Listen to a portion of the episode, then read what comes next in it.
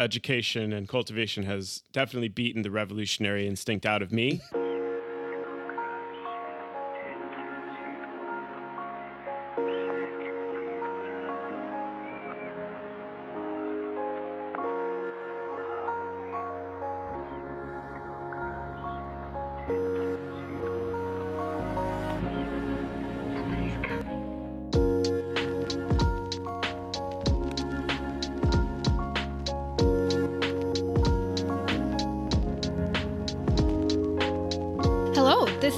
Left of Philosophy. I'm Lillian. Here with me today is Gil. Hello. Will. Hey there. And Owen. Hey everyone. And we also have a very special guest with us today. I am very excited to have Dr. William Clare Roberts of McGill University with us. Um, Will Roberts is the author of Marx's Inferno, The Political Theory of Capital, um, which won the Isaac Deutscher Prize, I think in, in 2017. Was that it? So it's an excellent book. I really recommend everyone read it. We'll put it in our show notes if you haven't. Welcome, Will Roberts we are excited to talk about CLR James with you today. Thank you so much for having me, everybody. Um, yeah, I'm really excited to be here. Should be fun. Yeah. So the topic of the episode today is CLR James broadly. We've read numerous things that he wrote over the course of a pretty wide span of time, like from the 1930s, starting with Black Jacobins, which is what he's best known for, and um, some of his later writing about American politics, which was very interesting, and an article that Will wrote about his sort of class theory and from those, those earlier stages to the later stages. So, a little background if people don't know who CLR James is, I think a lot of people will if you're listening to this podcast. But CLR James was born in Trinidad. He traveled to the UK, to the US. Um, relevantly, he was in the American Socialist Workers' Party, and he is the sort of fertile ground upon which lots of um, innovations in Marxist political theory and philosophy began. Think some things that remain timeless, other things I'm, I'm happy to argue about. Like he made he wrote a wonderful treatise on the um, relevance of an independent black political movement in the United States, which I think people continue to draw on for inspiration. He also wrote things about the theory of state capitalism, which I find somewhat less compelling in 2021. But he really did a lot of intellectual work. So I'll just put a few ideas out there for us to consider and then some topics. And then I'll just throw it over to Will Roberts to sort of say what made him interested in CLR James, but you know, broadly, there's you know his theory of social class and class formation, um, his involvement with Trotskyist politics across the Atlantic, sort of his reclamation of the history of the Enlightenment and Republican politics. Um, and how the Haitian Revolution impacted and had a relationship with the French Revolution, which until he wrote his book was not widely acknowledged you know, his theories of capitalism and, and social change. So there's lots to get into. And hopefully, we'll be able to hit on all these various points, or at least some of them at length. Um, so I'll just ask Will, if you could just say, you know, what drew you to CLR James now, um, prompted you to write your essay, which is about his theory of political organization, his theory of class and, and social social change? Yeah. Um, so I I uh, got interested in James in part because.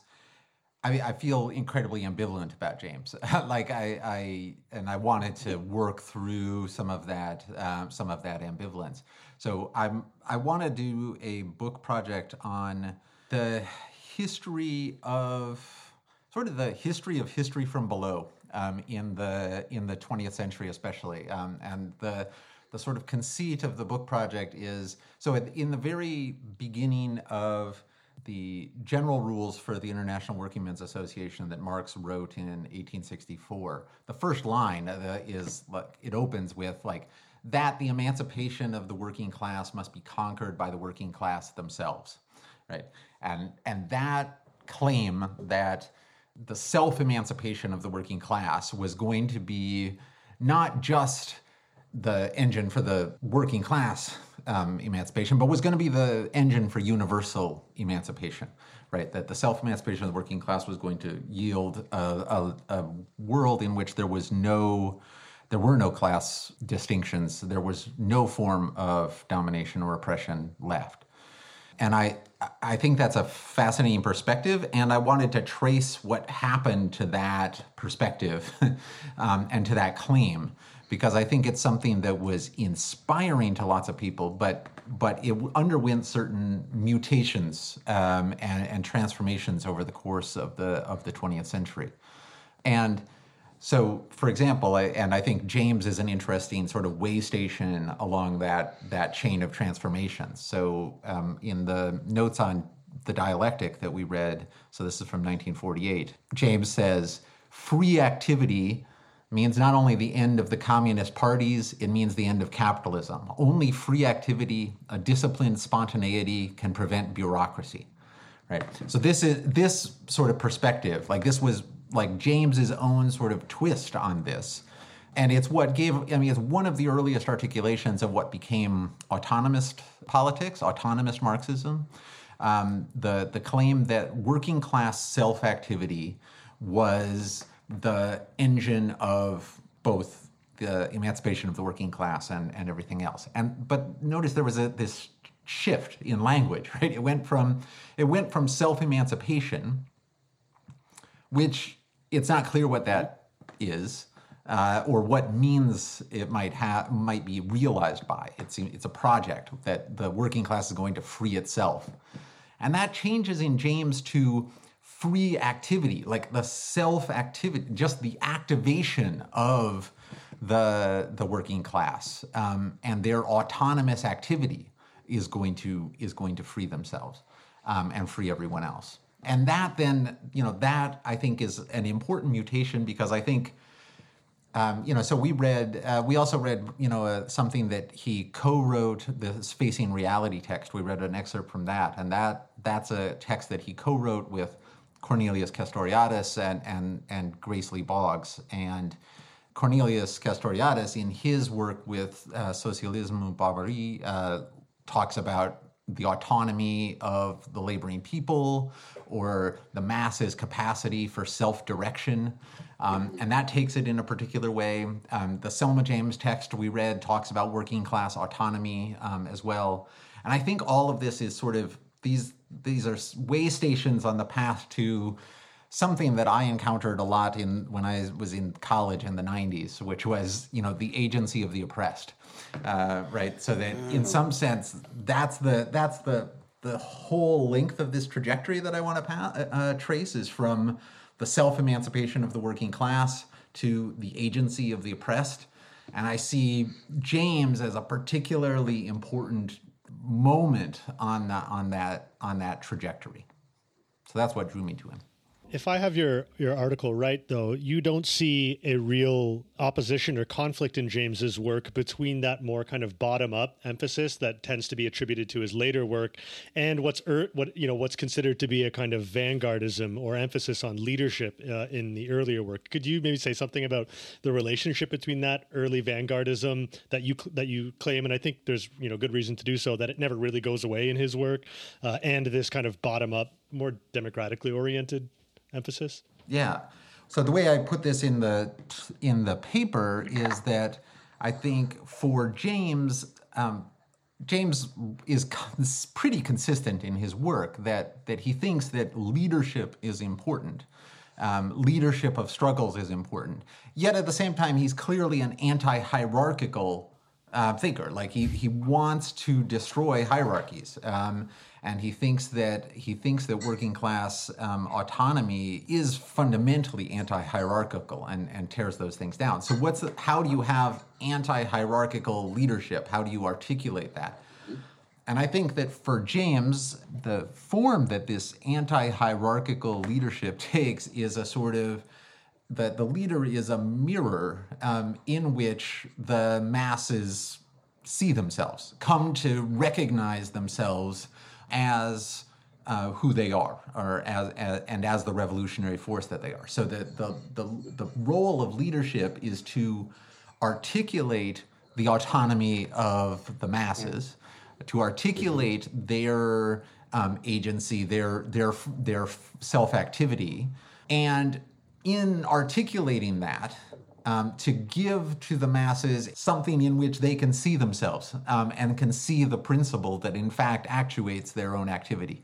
And so that that that becomes this and this is the point of my article it becomes a fundamentally anti-institutional theory of you know sort of showing the masses to themselves so that they can do whatever they want to do um, without you um, and I, I, think that's that's the the theory of leadership, the theory of revolution that uh, ends up animating James's work. I I'm super interested in this question of leadership, but just so um, I make sure I, I, definitely have your point, you know, um, and maybe this will be kind of annoying, but I'm going to go to one of my touchstones. This seems deeply different than like early Du Bois and his notion of a talented tenth. But so I make sure I understand what you're saying. So James isn't talking about the leader as someone who needs to cultivate the masses, right? To um, clean them up, to um, sort of drag them up into the the light of truth. Instead, you know, um, the leader kind of is is a place of concretion for you know the masses activity, a focal point, which you know is completely different than what Du Bois is talking about. The talented tenth is he's saying we need to clean up the black proletariat. You know, we need to you know shorn them of their their their bad habits because they are active, but they're active in the worst ways. And so, is that actually is that a difference than what you're describing with James? What the way I put it? Yeah, absolutely. It, it totally is. And obviously, you know, Du Bois is a complicated thinker with a long yeah. career, and you can read Du Bois as, you know, moving over the course of that career, like farther and farther away from this particularly pedagogical, um, cultivating uh, model of the talented tenth. But but you're absolutely right to see James as, in many ways, the the the exact opposite because um, and and this came out um, in some of the stuff we read, like in his discussions of the of the West Indies. You know, education for James is like that's what destroys the revolutionary sort of urges um, of the of the proletariat um, of the masses, right? Like like mm-hmm. education, uh, cultivation, training is the last thing that the that the masses need for for James, right? Um, so there's a there's fundamentally a sense of, you know, there's a sense of domestication in everything that James talks about um, in terms of in terms of education, um, and and I think this is something that has like this is something that gets picked up on by other people, right? Like Cedric Robinson's Black Marxism like picks up on this and and sees something really valuable in James in that. Um, like that that this is something that Robinson wants to valorize also. I mean, he sees like there and there is a almost perfect uh, mirroring of Du Bois and James here because while Du Bois says talented 10th talented 10th talented 10th and and yet nonetheless sort of wants to work away from that like he, you know what you know actually he does have a theory of self-emancipation, um, like in in Black Reconstruction, um, and so forth, right? An anti-pedagogical element that's that's the counterpoint to this major major theme. You know, in in James, you have the major theme, which is anti-cultivation, um, anti-education. You know, like something about the the spontaneous and untutored revolutionary capacity of the masses. But James is also like an incredibly cultured person, right? Yeah, right. Who, who, who, you know, writes books about about Shakespeare, about about um, Melville. Yes, yeah, yeah. like you know, yeah. like he's just he's just an incredibly cultured guy, um, and and so there there is this sort of tension in James too, where James is in some sense wanting to and and I think I think that this is something that uh, Robinson is is keyed into. There's this tension in James where James is sort of has a bit of that um, like trying to overcome the cultivation in himself um, in some sense. If I can piggyback on that, I could first of all, speaking from experience, um, uh, avow that education and cultivation has definitely beaten the revolutionary instinct out of me. Uh, has probably made me into a reactionary, um, which I'd like to struggle against, Yes. but it's hard. But I see that so like the the value or sort of the the impulse behind James's way of talking about leadership as this mirror that reflects the principle of the working class, which doesn't need to be educated. He says things like that the the people in the West Indies uh, didn't need to read Rousseau to learn what democracy was; they learned it in prison, right? Things like this. Like there's a sort of concrete lived experience way in which this uh, understanding kind of spontaneously and organically develops. Um, but you also, I think it comes up very early in your article, and then it's like one of the last things you say uh, is that like you know this this way of reading the role of leadership presupposes that there is an immediate unity of class interest, uh, which is as like so to speak transparent to the working class, and like the the the hesitancy or skepticism about institutions like parties is that they kind of obscure this this immediate unity of interest by you know introducing all these other kinds of like mediating factors. But as you point out like this maybe isn't something that we we ought strategically to or practically to presuppose that this might be like a shortcoming on, on like the, on the other side of his like way of thinking about strategic organization and leadership. Is that do i have that right? Yeah, and you and you end the paper by saying that common interests have to be constructed, right? They're they're not to be found kind of in immediacy, being corrupted by all of these mediating factors, right? Right. Yes, exactly. And and I think this is something that I don't think this side of James is appreciated in part because James and this is this is especially true with um, the work of Selma James, like his you know longtime collaborator and partner, because of their embrace of autonomous black struggle, autonomous women's struggle, autonomous um, a- you know anti-colonial struggle, they can really seem like, and they're frequently taken up as thinkers of, you know, the class composition as the the sort of over, like the stitching together of many particular struggles into a broader struggle but I don't mm-hmm. think that's actually right. Right? I like. I think that actually the way in which they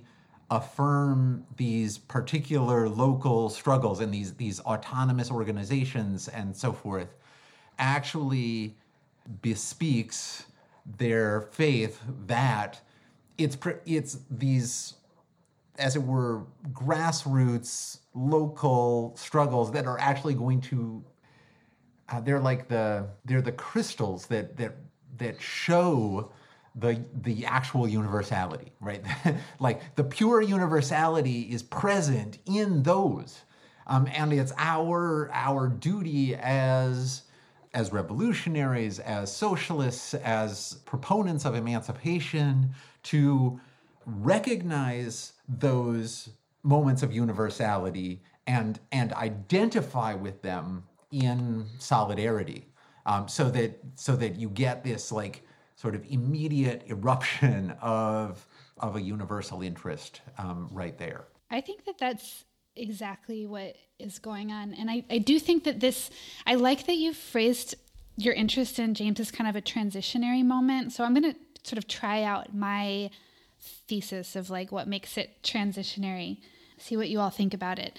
So he seems to think that there's like an intrinsically anti-capitalist teleology to mass movements. So like the way you're saying there's the crystal, there's like the bacilli is i think the word he uses for it. So whenever a movement happens the authentic truth of that movement is this thing that could express itself as a revolutionary subject. And the job of the political leadership which i think earlier in his career he took for granted as being more of a party and then he he falls falls back from that is to see that or that possibility, that authentic truth, and to kind of ex- give expression to it. And then the masses will sort of activate around that.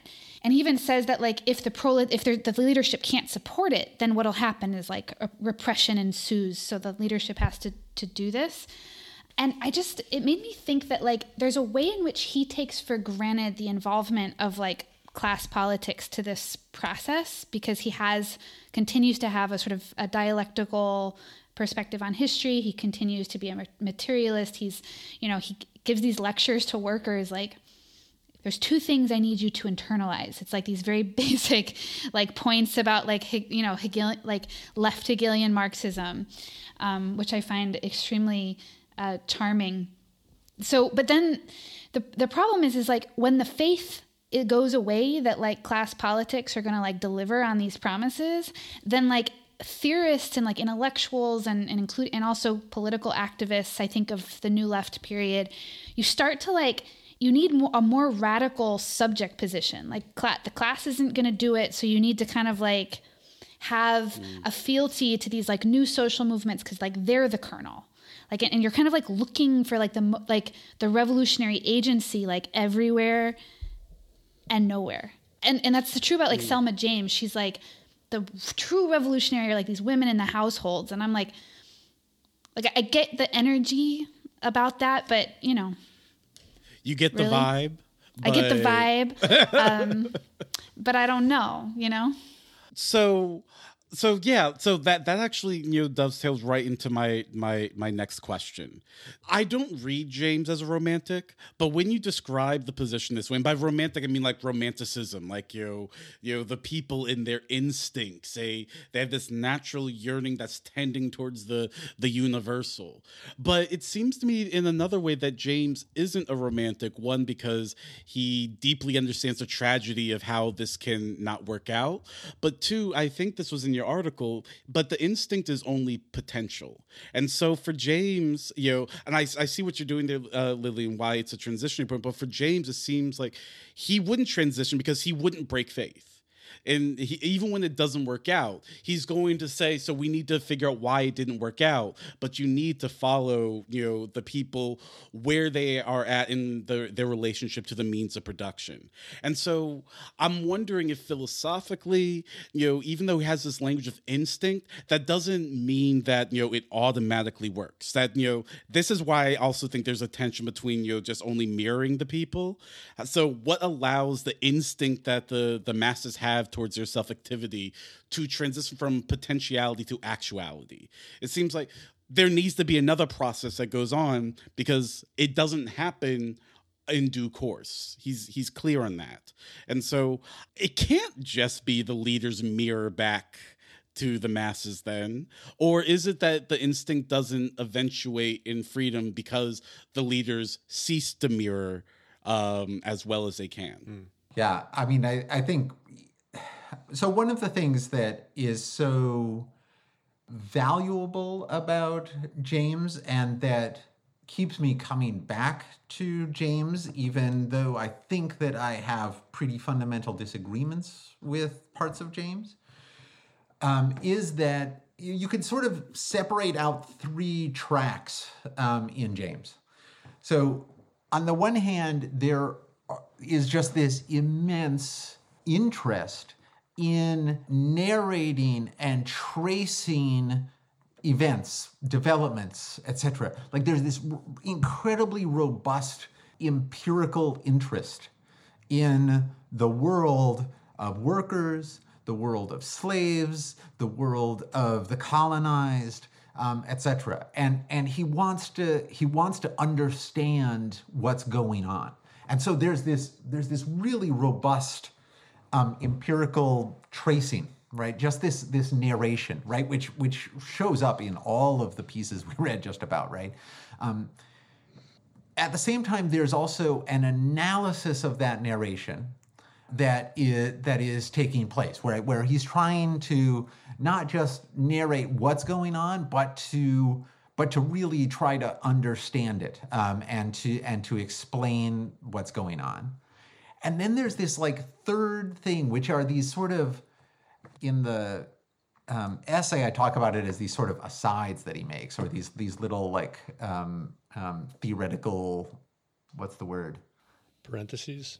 Scholia. Yeah, yeah, like bing, uh, it just like drops Not these little things. Spinoza today, man. Uh, and there's there's uh, Or are we? Everyone secretly. Really I'm never scared. not personally, but that's me. this is true. Sorry, and, go ahead. Will. And I just, I guess I just feel like, like there, he wants to also like have this, like, you know, really philosophical, you know, very abstract level of discussion of of the conceptuality here, and that is where I have my biggest disagreements often. Right, like I actually, I actually think that his asides about the you know highest level conceptual stuff are often i think where he reveals like a really sort of frustrating um, lack of conceptual clarity um, and lack of lack of analysis of the of the concepts themselves that he's that he's deploying. And that then that i think feeds back into his analysis right? Because then on the like on the basis of these of these generalizations he doesn't like then his analysis sometimes falls short um, because of that. So I, I like I want to separate out those different those different tracks, um, and to I like I love how engaged he is, and that's that's the best element of of James I think is, and that's where the faith in the masses really pays dividends right? And that's where it's really valuable because it it expresses itself as this desire to learn from what they're doing right? Um, and desire to desire to explore the world of the common person uh, the common worker and to and to inquire into their work conditions and and and so forth. And like that's just wonderful.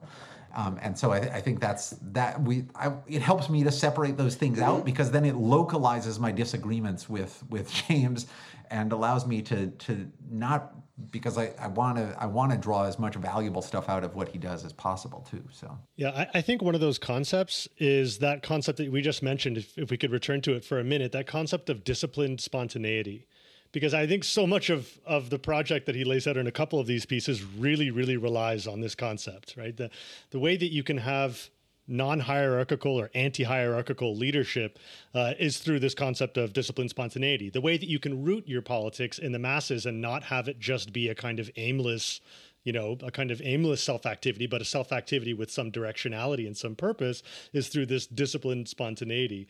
And I had a hard time finding anywhere else that he that he really tries to, you know, really do some go do some analytical work on that concept. So I was just kind of curious if you could say, um, if it's not putting us too far afield from where we're headed, um, say a little bit about that concept and how you read it. right, no, I, that's that's really perfect because I think I think that gets to the heart of what I it gets to the heart of my disagreements with uh, James because and but and but this is not local to James. It gets to the heart of why I want to. This goes back to my book um, and my reading of Marx, but um, like I want to resuscitate a Republican socialism, a, a Republican Marxism that emphasizes non domination as a conception of freedom, as opposed to what I think is the dominant conception of freedom in the Marxist tradition, which is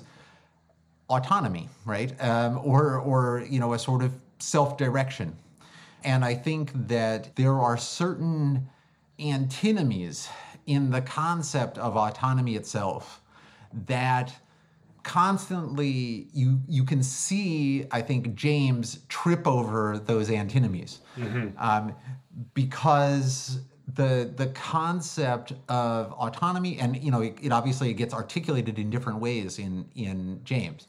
So uh, it gets articulated as spontaneity or disciplined spontaneity it gets articulated as self-activity um, etc. It gets cashed out in different terms. But in all of its various articulations in James, it's a fundamentally undecidable concept in the in the following sense. So those little that short excerpt from the notes on dialectic, he in just in that one little passage, he goes from talking about spontaneity as the free creative activity of the proletariat to talking about free activity as disciplined spontaneity.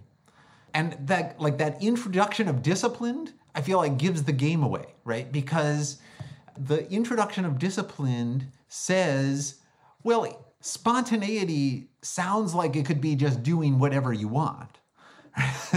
but if so therefore I have to qualify it by saying discipline spontaneity. Um, and then but then I have to say that that discipline is itself a spontaneous discipline, right? It's a it's a sort of self-imposed discipline. It's mm-hmm. it's mm-hmm. not a free mm-hmm. discipline, and that so we're, we're just we're just sort of chasing our tail around here, right?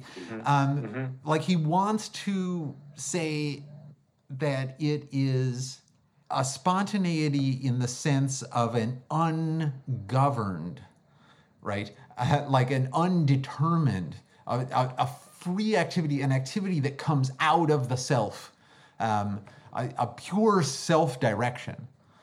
But It's not imposed by like an it's not imposed by institution. anyone Okay. else. It doesn't follow orders. Um, it doesn't. It doesn't. It doesn't need to be given marching orders or a, or a, a plan, um, etc. Right? Mm-hmm. But it also can't be just whatever you happen to do, because It can't be needs- just going out and getting ice cream. yeah, exactly. Like we need we need a we need some criteria to sort out like the good spontaneity from the bad spontaneity, right? And so he just kind of ties himself in a knot immediately right there, and I think that's a problem, right? Um, there are other there are other places where this comes about too, right? So in the discussion of the West Indies, so this is like on page forty one he really emphasizes this again and again. Slaves ran the plantations. Slaves ran the plantations. Slaves ran the plantations. And his point is to say that you know the entire economy was dependent upon slave labor and that slave labor wasn't just you know a sort of brute unthinking labor that was you know just impelled from outside but slave labor was specialized it was knowledgeable um, it was it was capable right? So the, the the the slaves of the west indies had every bit of knowledge um, necessary to run the plantations you know themselves right but in that like and that of course you know that's you want to say yes of course right? Like the the like slaves are not just impelled by the lash um, and they're not just to be enslaved is not to be um, deprived of your mind of your foresight of uh, intentional action or in you know modern parlance it's not to de- be deprived of your agency right? like slaves are agents, right? Um, and this is this is something that we've all had drilled into us, right? Um, and it's true, right? But it, that doesn't mean they aren't slaves, right? Um, right? And and there's a, there's this very like imagine like for like leaving that last part it's just like all of a sudden we forget that other wait a second but no no no no wait they are enslaved yes, the slaves ran the plantation, but they didn't run the plantations, right? They weren't Right, right, there. yeah. They weren't Right. there just doing whatever they wanted to do. um, and and more than that, the slave, the plantation in San Domingo, you know, had a particular form that was imposed on it by the need to discipline and uh, it was imposed on it by the fear of the slaves right um, and by the need to you know get as much labor out of them as possible um, and so there's there's a very important sense in which the slaves did not run the plantation, right? Because the plantation would not have looked like a plantation if the slaves had run it, right? Um, and this is this other side clearly comes out like he's aware of this too, right? James, in in his discussion of the factory, um, in his discussion of Taylorism and Fordism, in that other passage we read, right? Uh, the excerpt from State Capitalism and World Revolution, right? In his discussion there, like he's very aware of the way in which actually if you give workers control, work is not going to continue in just the same form that it did, right? And so the actual f- physical form of the factory, the division of labor in the factory, the the tasks that people are undertaking in the factory, they have the character they have because the workers are dominated by something outside themselves. And So are we all republicanism pilled yet? Is that where we're at in the I need more work. Um, but if actually, if I I'm could, like- sold. yeah, Will's done. I like characterizing this as you've done, Will, as a set of antinomies that follow from this conception of um, of freedom as as autonomy.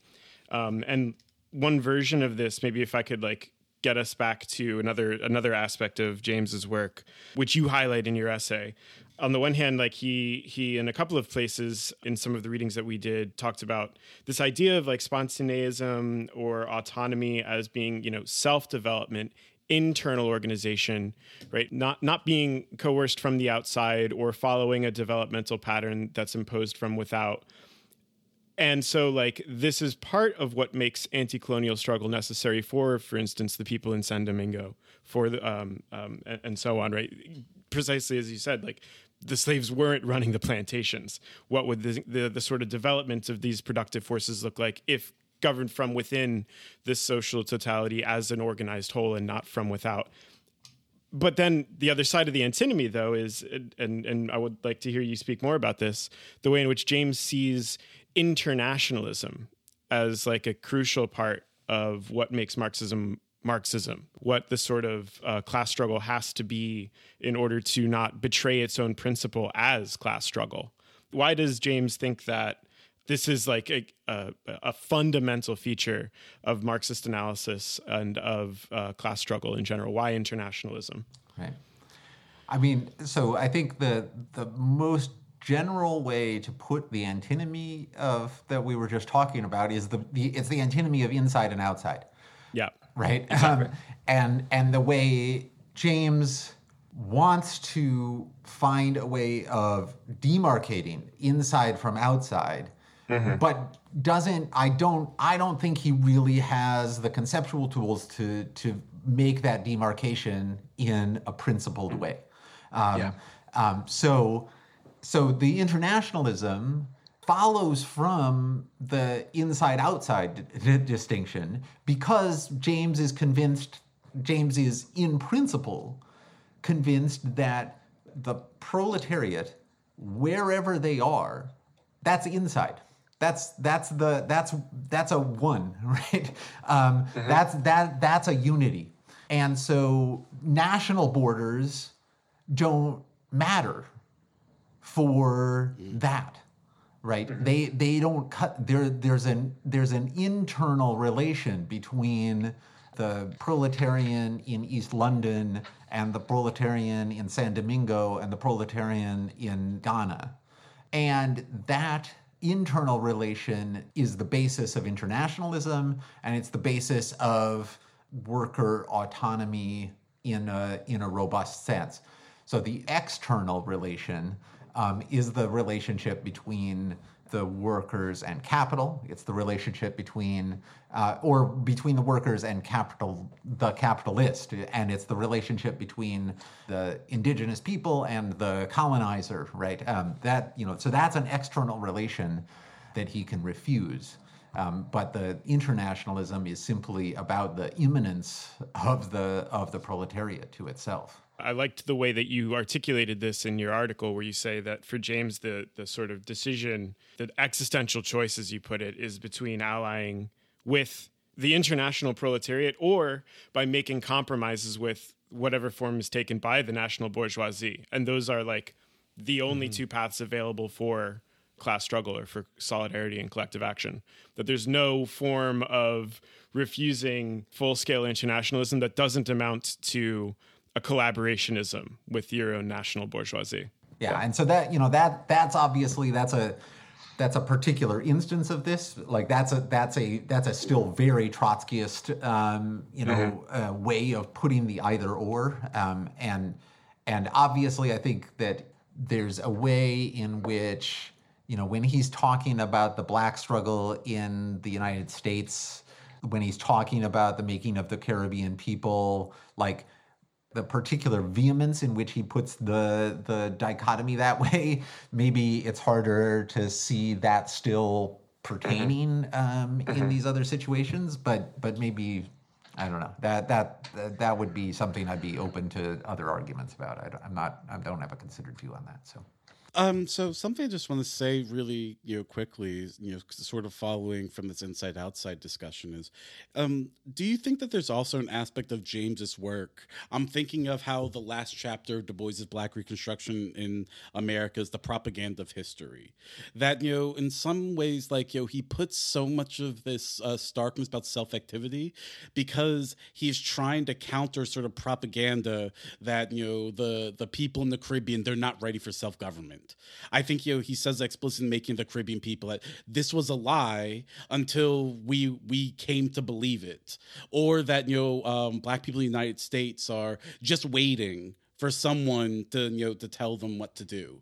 And so sorry to bring up this name but in some ways i i, I do i think you're right. There's a there's a very delicate logic here that we can we can disagree with but i say delicate because i see how the the bits fit together even though it gets them into messes.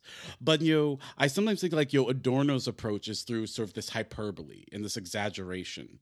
And i wonder if partially james is doing this as well where he's trying to say something like with the black jacobins the Haitian Revolution, it shouldn't seem like a complete anomaly to you because, of course, they were developing knowledge while on the plantation because they the plantation had to function which of course obscures the fact that they did not choose the plantation. They did not you know construct it but they did learn how to work the machinery and you know to work together. And so i wonder if it's him like you know trying to push back a sort of counter tendency of making it almost impossible that any sort of um, revolutionary struggle could come about. Is that you know maybe part of like the literary end of what he's doing here? Yeah, yeah, absolutely, and it, and it's impossible not to affirm that, right? Like, like, like, you know, he's got this other uh, essay called, uh, you know, "Every Cook Can Govern," right? You yeah, know, like, right. it's impossible not to love that part of James, right? That the like there is there is this, you know, hortatory um, rhetorical register in James that is saying, you know, you don't need to defer to anyone. You don't need to be led from outside. You are perfectly capable of of leading yourself. You are perfectly ca- capable of governing yourself, um, and it's um, it's a really attractive aspect to James. Um, and I and I certainly don't want to um, I don't want to. Ref- confuse it at all. Um, mm-hmm. Even if I, I also don't want to, you know, I think I think that governing ourselves can't, in the end, be the goal that we're going for. Mm. Uh, like, I don't think that that can be the the final horizon for an emancipatory politics. Um, we want to we want the, the withering away of the disciplined part of discipline spontaneity. the withering away of spontaneity. maybe the withering away of spontaneity. Do you mean that we need something more than autonomy? There's some maybe material element or something that goes beyond that level of autonomy. Well, or I I think we need to we need to recognize that being like that being free is not the same thing as governing yourself, um, and that we can be free in our relationships with one another and that that doesn't mean that us as individuals are are autonomous monads that only interact with one another in autonomous ways or that um, we you know thereby um, can you know form some sort of blob of a collective self that is um, you know that is self-governing um, like, and that you know that's you know for James that is the horizon, right? That like a democratic a democratic politics is fundamentally a politics in which there's a unity between the individual and the state, right? Mm-hmm. And like I just, mm-hmm. that that just I think that's a I think that's a dead end. I don't think that we should think that that's what free life amounts to. I feel like that's such an interesting question about the difference between like self government or self determination and freedom. I just wanted to say that, like, I, I have, when I was reading um, his arguments about, you know, the slaves ran the plantation and, and affirming um, the sort of conscious capacities and, you know, the, the, in the common way of looking at things, that the agency. I kept thinking to myself, like, there's a way in which, again, this is like unequivocally true. And I f- have a really ambivalent relationship to the to this way of talking about things now because on the one hand, there's like tons of political reaction and like conservative ways of looking at things that has not relinquished the view of oppressed people as being passive or capable of self government. And so I see in like radical scholarship this um, this ongoing like rhetorical uh, insistence on self uh, these sort of self emancipatory capacities it also tends like it also i don't know if it tends to it just seems to be what i i observe a lot that like it also becomes like a valorization and agency in and of itself that like whatever oppressed people are doing is intrinsically radical or intrinsically of resistance and i think when i was talking about mm. the transition period like i don't think that that's exactly what james is saying like at, actually at all but i do think in later scholarship it has become like the agency of the oppressed is in it of itself a mode of resistance. And I'm like, but it can't be.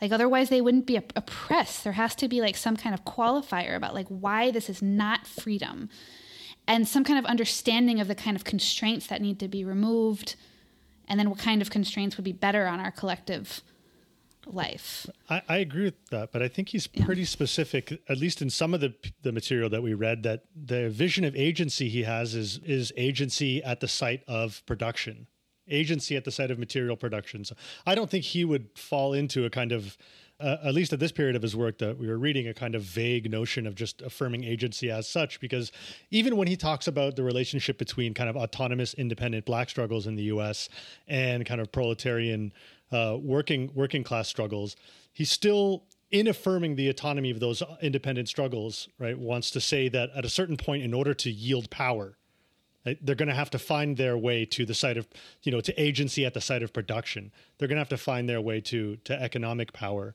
Um, so I, I, I take his claim to be more specific than just like I, I, know you were saying that's more later scholars that that fall into that. Yeah, because I'm not actually yeah. saying that like that's what James is saying. Yeah, I'm, yeah. I think that that's not the part people have run away with. So they've picked up right now. Yeah, yeah, they've picked up more on the just yeah the affirmationist mm. agency side. Yeah, I think so anyway. Yeah.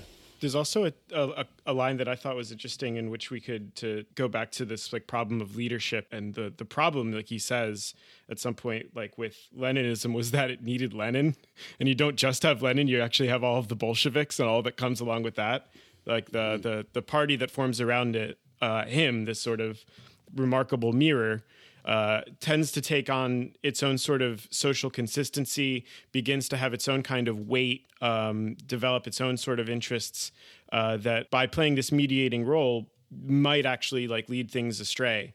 But he, the other thing he says about bureaucracy, there was a fascinating line, and I forget, I think it might have been in Notes on Dialectics. I don't remember which text. It was a later one, where he says that part of the problem with bureaucracy is that it can't help but replace like these issues about um, struggle at the point of production with issues about consumption. And so like the bureaucracy mm-hmm. will end up being like, oh, let's like worry about you know increases in in the the minimum wage or access to education or um, you know this sort of healthcare exactly right? All of which you know may well be you know fine or whatever. We might want those things. I certainly would like healthcare right? But like this doesn't necessarily affect the mode of social organization at the level of production which is the thing that needs actually to be revolutionized yeah, because those consumption-oriented problems don't touch on power, right? right. They, you can you can meet a lot of demands in the cons- in the area of consumption, and not have altered at all, right, the landscape of power relations.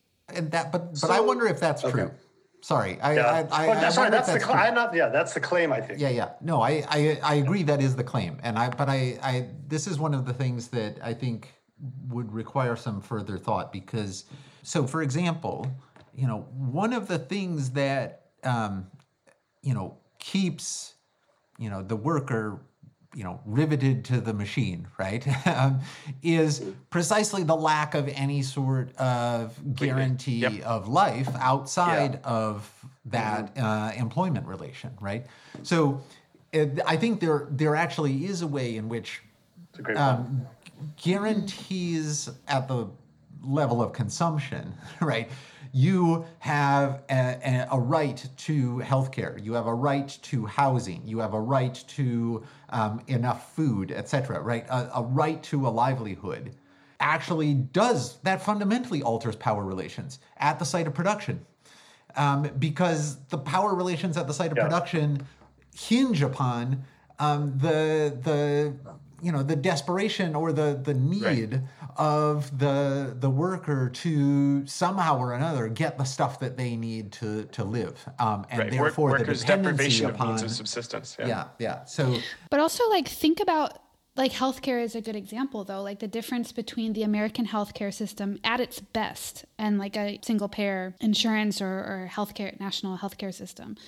The reason that Marxists and, and the socialist left in general have always supported the state to be fundamentally involved in these universal programs and reforms is because even if your employer provides your like the access willingly for, for whatever reason to the means of subsistence the difference between your employer doing that and the state doing that is that the state doing it means that if you get fired you're you know you don't continue like the threat of not having that important resources isn't there but also you're more able to like have autonomy in your like collective organizing and so on because you can mm-hmm. just be like fuck you. Like i mm-hmm. don't have like i don't mm-hmm. depend on you for my health care i don't depend on you for these things. So i do think it does i don't know if this matters for james at all actually but the the consumptive stuff i think maybe this is why like i, I fundamentally feel more sympathetic to like you know the trade unions and the social democracies and, and so on of the world than I probably did when I myself was a Trotskyist or that James James does. Yeah. I, I mean, you know, it seems to me like you know, uh, at least part of the you know um, autonomy stuff in in James is he he wants to constantly be wary of how um, conditions of dependency can sneak their way into emancipatory projects. So I'm thinking like your bureaucracy can start to become a weight on what it was supposed to free the people from by becoming oriented towards its own continued existence rather than the ideals it was you know brought into uh, existence to combat. And so uh, you know the question I have for you because as you you were talking especially with these sort of contradictions with leadership and bureaucracy, you know before we started officially recording I said I've, I'm I'm studying up on the history of Marcus Garvey and you know the UNIA, and one of the big reasons that failed was because of its mode of leadership that was overly invested in Marcus Garvey the figure.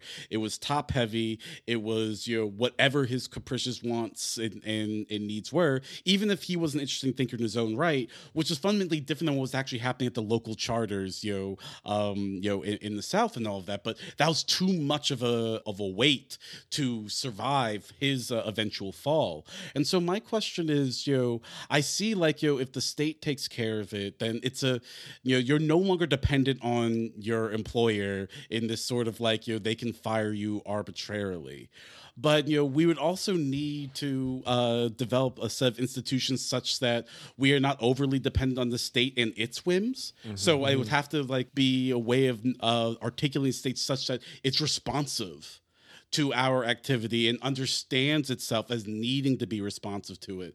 And that it seems to me goes looks like something that goes beyond simply having elections every two to four years right you know i wonder if what james is, is you know what he keeps trying to suss out is that kernel that instinct can never go away. And so i wonder if that's more i know he wants it to be descriptive but i wonder if that's more prophetic or hopeful. He's more he's more like trying to speak it into being rather than it being the case. I wonder if that is something that's useful here. Yeah, I, I, it might be, um, and I, I guess I just think, yeah, there's so the obviously the problem of bureaucracy and the problem of bureaucratization is something that lots of people have wrestled with this uh, uh, you know, in, throughout the 20th century, and James James is not the only one. I think James has some interesting things to say about bureaucracy, although you know you might think that.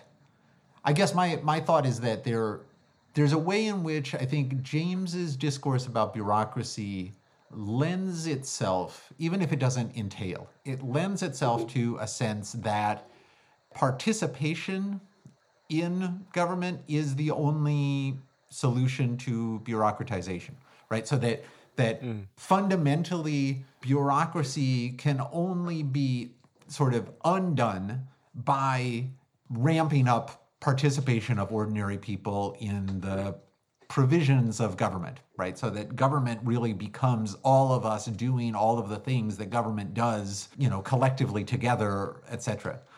Um, and I, I'm, I'm skeptical of that, like in part because I, I guess I think you do want there to be checks on bureaucracy, but I also don't. I think that there is a there are ways of ensuring that the bureaucracy can't just lord over you right? And you know everybody knows the that you know there there are ways in which the bureaucracy can lord over you right?